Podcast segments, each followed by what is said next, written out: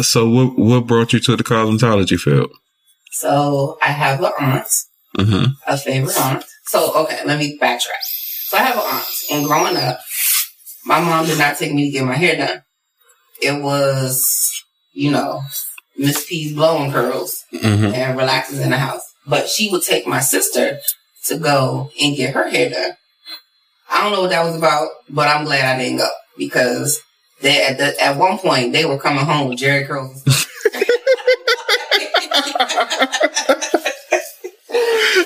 I'm not about that. That's just not you. I would have completely died if that curl was in my head. Um, but um, my aunt Lisa, um, she lived in Essex, Maryland. You know, Baltimore, Essex, Maryland, hmm and um, periodically, um, my mom or my dad would drive me up to her place about an hour and some half away, and she would do my hair. And I loved going to her house to get my hair done because she would get me right. Because my mama, look at them, them school pictures. It tells a story. this is a path you don't want to go down. it tells a story.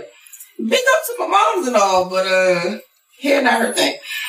But um, we would go up there, and I she I didn't even have to say anything. She would just be like, "Oh, I'm going to do your hair like this," or she would just go for it and not say anything. And I would watch her intensely in the mirror, um, braid my hair, curl my hair. She, Usually it was braids and then curls, and I would intensely watch her braid.